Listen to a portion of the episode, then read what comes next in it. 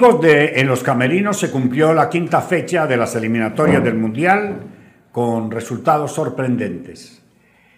Primero que nada hay que decir que lo que sucedió en el estadio de Maturín antes del partido, eh, la responsabilidad recae en los organizadores del mismo partido. No hubo una tragedia porque mi Dios es venezolano.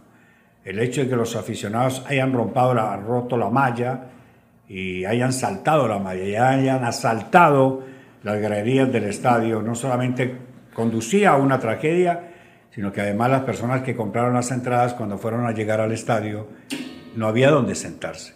Aparte andaban sentados en las barandas de las tribunas, que es un peligro. Bueno, en fin, una desorganización total, porque voy a decir algo y no lo tomen a mal, porque de pronto no dice las cosas y los toman a mal.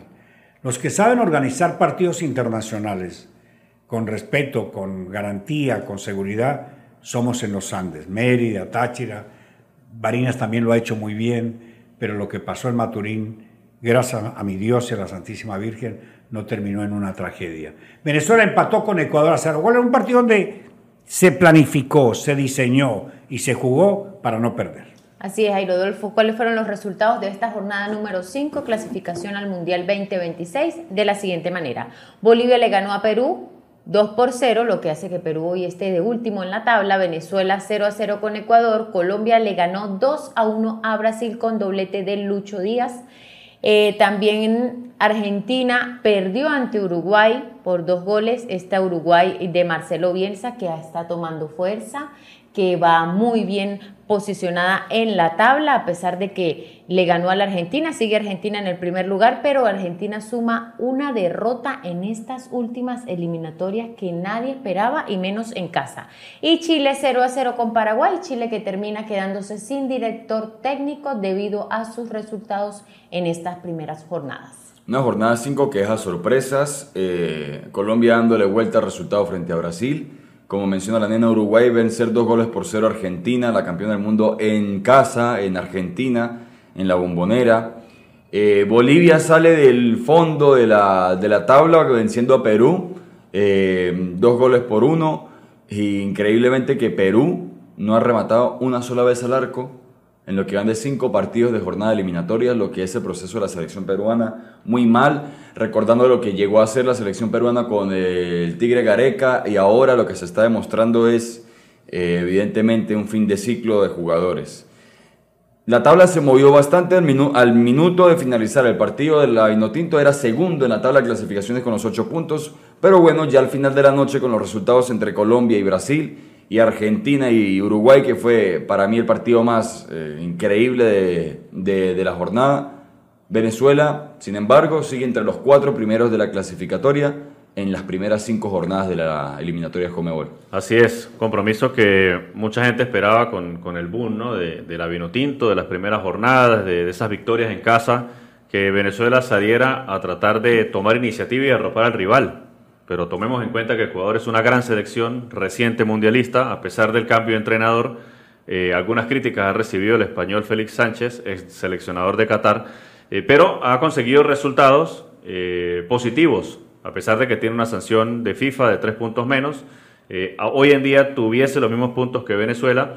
lo cierto es que este Ecuador es muy fuerte, tiene una camada de jugadores muy fuerte, muy importantes, que tienen grandes rendimientos a nivel internacional tenía ausencias este Ecuador y por eso es que uno analiza tras el compromiso que tal vez si se propone un poco más se hubiese podido quizás ganar, ¿no? Eh, porque se dejan de ganar dos puntos que pueden ser importantes a futuro. Analizando luego las palabras del seleccionador Batista, uno puede entender que la prioridad para él es el orden defensivo, la concentración, mantener un bloque de bajo, un bloque de líneas juntas donde no permita que el rival haga daño y esto fue lo que sucedió ayer a pesar por ello los primeros cinco minutos donde Ecuador tuvo ese gol anulado, incluido en, el marcador, que fue anulado por Otsai, eh, pero Venezuela, repito, priorizó mantener el cero, lo ha mantenido a lo largo de la eliminatoria en casa, que no recibir gol, que no, que no le hicieran daño y que Romo no fuese el gran protagonista. Esperemos que el día martes, cuando se complete la jornada frente a Perú, este punto sea valioso, así como en aquella oportunidad el punto fue valioso cuando se empató en casa de Brasil. Lo que pasa es que eh, hoy en día priorizan los técnicos los resultados. O sea, eso del juego bonito no existe cuando el resultado es importante. Y para el Bocha Batista, no perder era importante. Mire que el único que tuvo para gol fueron los ecuatorianos. Venezuela jugó un partido a lo cual no sabe jugar, pero lo luchó para lograrlo. Eso no lo sabe hacer, porque Venezuela cuando lo quiso hacer con el técnico pasado, con el portugués, le fue muy mal. Peseiro.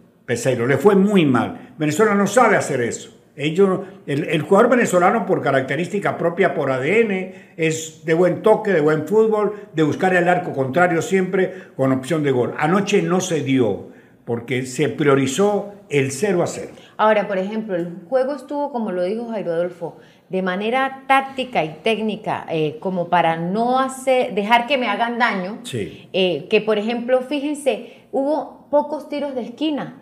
Hubo cuatro tiros de esquina para Venezuela y solo tres para Ecuador. De remates al arco, Venezuela tuvo dos y Ecuador solamente tuvo un, un remate al arco. De las faltas, Ecuador tuvo 14 faltas. Venezuela tuvo 8 y las tarjetas amarillas fueron más para Ecuador, pero solamente 3 y 2 para Venezuela. O sea, los números fueron muy parecidos con respecto a lo que fue la llegada al área independientemente del equipo que, que lo hiciera. Es Sí. que el partido fue muy táctico. El partido fue un partido Total. que se jugó táctico a mitad de cancha.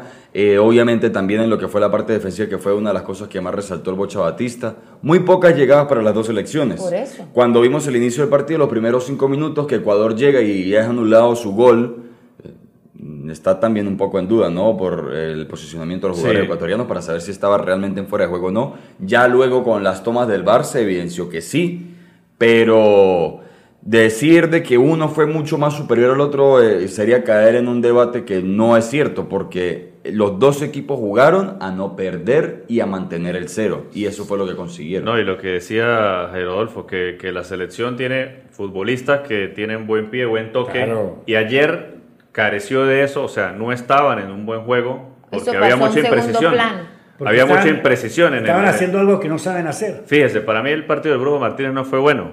Y es un futbolista que recorre toda la, la zona de la mitad del campo, tiene Incluso- mucha, mucho sacrificio en marca. Y ayer no fue bueno. ¿Y qué hizo entonces? No permitía que Yangel estuviese más liberado. Yangel le tocaba bajar a esa línea, a colaborar para tratar de sacar el equipo adelante. Rondón muy solo Sí. por, por este mismo tema. Estaba desconectado Sosa. Soteldo fue el que más intentó, hay que decirlo, a pesar de que por ahí hace una de más de- en algunas ocasiones, pero Soteldo fue el jugador desequilibrante. Creo que le faltó un socio.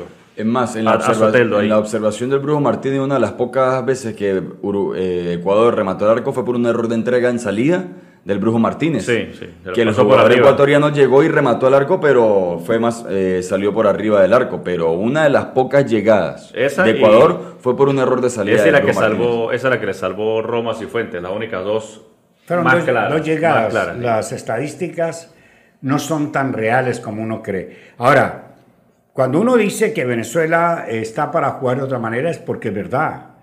Lo que pasa es que el técnico que tiene hoy la selección nacional trabaja la semana, la práctica del partido y el partido con una calculadora en la mano.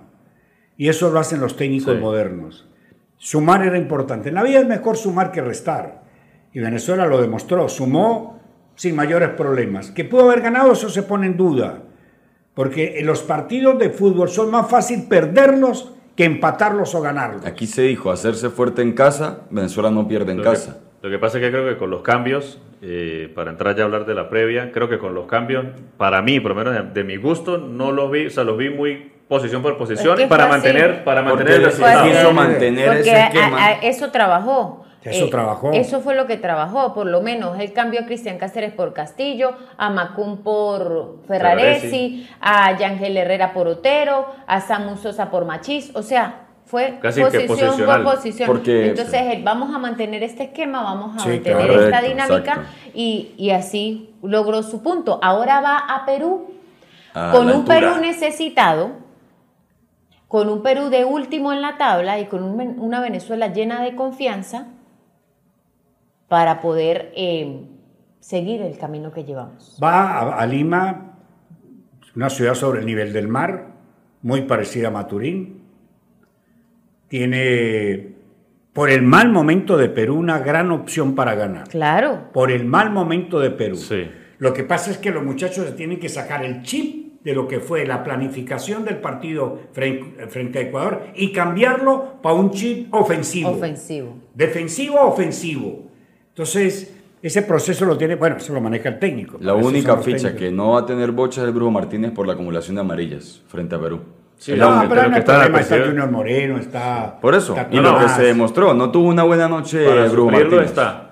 Eh, y bueno, aprovechar, eh, coincido, el mal momento también de Perú, eh, y, aprovechar, por, fíjese, en el partido frente a Ecuador eh, no se aprovechó. Miguel Navarro, que es un jugador que da bastante profundidad, tampoco Alexander González, o sea, ellos, ellos estuvieron en otra que eso era, distinta el, El partido estaba planificado para no perder. Si usted se pone a analizar el rival de Venezuela ayer Ecuador, siempre están largando los laterales, siempre están en constante ataque y laterales que van al fondo o laterales que vienen a hacer diagonales hacia adentro. Si, si sueltan a, los laterales Alexander Navarro, pues es una coladera para Venezuela.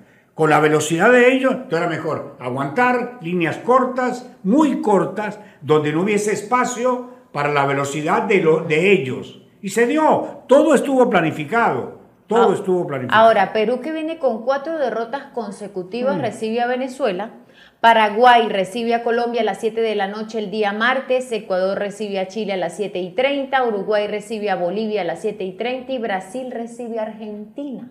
Hmm. Qué jornada, ¿no? A, las 8 y 30 de la noche eh, Venezuela visita a Perú a las 10 de la noche. ¿A qué hora el partido de Argentina-Brasil? 8 y media lo podemos 8 ver. ¿El partido de Colombia-Paraguay?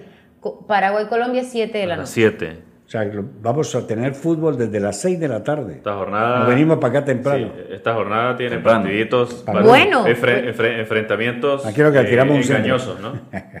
Tiene que tirar un centro porque a, las 10 ah. termina medianoche, me, me, voy muriendo. Yo Hay que hacer una planificación ahí. ¿Qué planificar? También es importante resaltar, Rondón está de sexto entre los goleadores de estas eliminatorias. Se le suma Lucho Díaz con dos goles también el día de ayer y están en esa posición de resaltarlo porque es el venezolano que está entre los primeros lugares de los goleadores de las eliminatorias. Nos vamos, nos vamos a escuchar y a ver en otra oportunidad.